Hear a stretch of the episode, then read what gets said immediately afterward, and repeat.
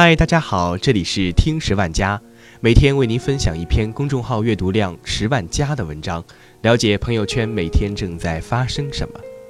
今天我们要分享的是，你为什么要晒十八岁照？为什么这么多人在晒自己十八岁的照片？有人说，是因为二零一七年十二月三十一日就意味着最后一批九零后也要度过他们的十八岁的生日了。也就是说，第一批零零后即将要开始读大学、高考和成年了。其实，我觉得并不是，是因为许多人和事就这样在时间的长河下，再也回不去了。九零后步入中年已经不是这两年的事情了。晒十八岁的照片时，看到的更多是当年奶油、杀马特和细细的身材，而现在却变成了短发、精干和油腻的自己。人是会长大的，会变的。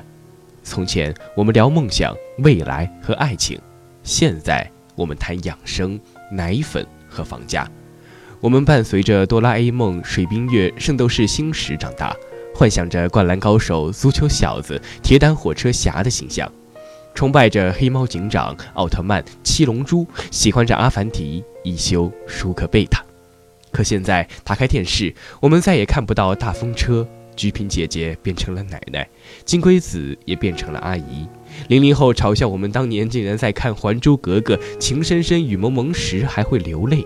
长辈们补刀说：“你们当年还喜欢过少年方世玉、绝代双骄和小李飞刀呢。”我们经历过没有网络的时代，那个时候看电视是唯一的乐趣。父母和老师不让我们看电视，说是看电视影响学习。可越不让我们看，我们就越是想看。后来每回看完电视，都用湿毛巾放在电视的后面降温，因为父母回家检查我们看没看电视的唯一途径，就是电视后面是否发热。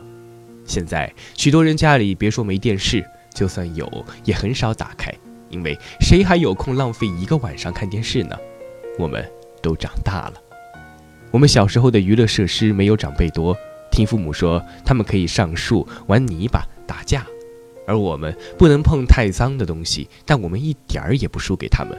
我们可以玩玻璃球、旋风卡和拍洋画。那个时候，小霸王游戏机还风靡全国，谁要是搞到一张游戏卡，一定成为了所有男生之王。放了学，大家一定会去他家里玩。九零后不玩什么王者荣耀，那个年代也没有手游。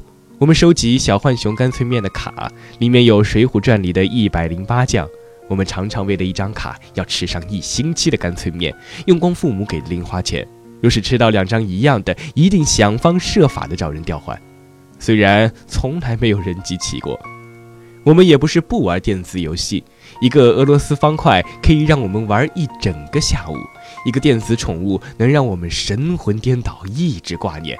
后来家里宽松了一点，买了电脑，才知道电脑里面也有许多游戏，比如扫雷和空当接龙。后来听朋友说，有些单机游戏很好玩，于是我们互相借了《金庸群侠传》《帝国时代》《仙剑奇侠传》《劲舞团》的光盘。那个时候，下载这个词还那么的神圣，甚至并没有什么人知道。于是电脑边永远放着的是各种各样的光盘。光驱让我们玩得发热，死机是永恒的主题。现在的小孩永远捧着手机，他们一定不知道当时我们是怎么自拍的。每回考完试，我们冲向商场一楼的大头贴，更换着各种各样的背景，摆出各种奇怪卖萌的姿势，然后把这些照片切碎，撕掉后面的一张纸，把它贴在手机小灵通的后面，只是为了留住那段注定留不住的青春。那时我们写日记、写感悟、看萌芽、看格言、看故事会。那时的《小时代》还不是现在电影上的《小时代》。经常有同学说他看了一个叫郭敬明的书，哭得稀里哗啦的。长大后，他总是会自嘲：“当年我真是个傻逼。”那时眼泪很廉价，动不动就哭，觉得失个恋好像失去了全世界。觉得考砸了，就像断掉了跟世界的联系；觉得被忽略，就像自己一无是处一般。而不像今天，我们的笑点越来越高，泪腺已经没了功能，才知道那种焦虑和泪水，其实就是最真实的青春。年长时缺情，年少时缺钱。那时缺钱的我们，为了一把萝卜丝都能开心一天。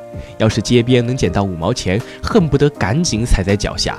楼下的小卖部里卖着现在早就没有了的产品：小冰袋、七彩冰淇淋、小布丁、牙签糖。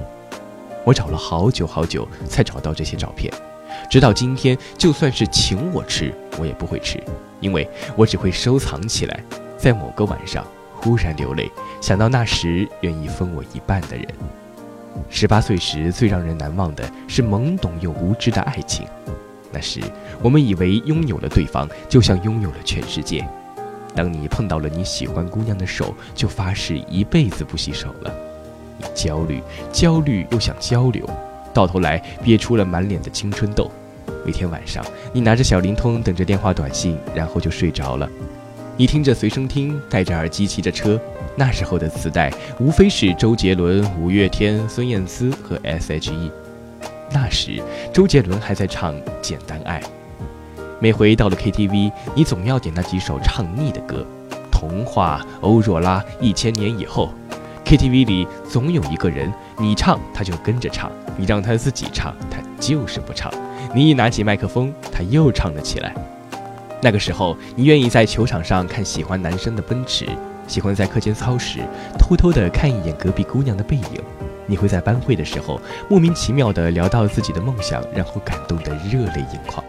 你还会低头看抽屉时，偷偷地看看门背后的窗户那儿是否有老师的脸。有趣的是，谁也不可能阻挡得了时光的残忍，就好像你再也不会和那时的谁联系，可是。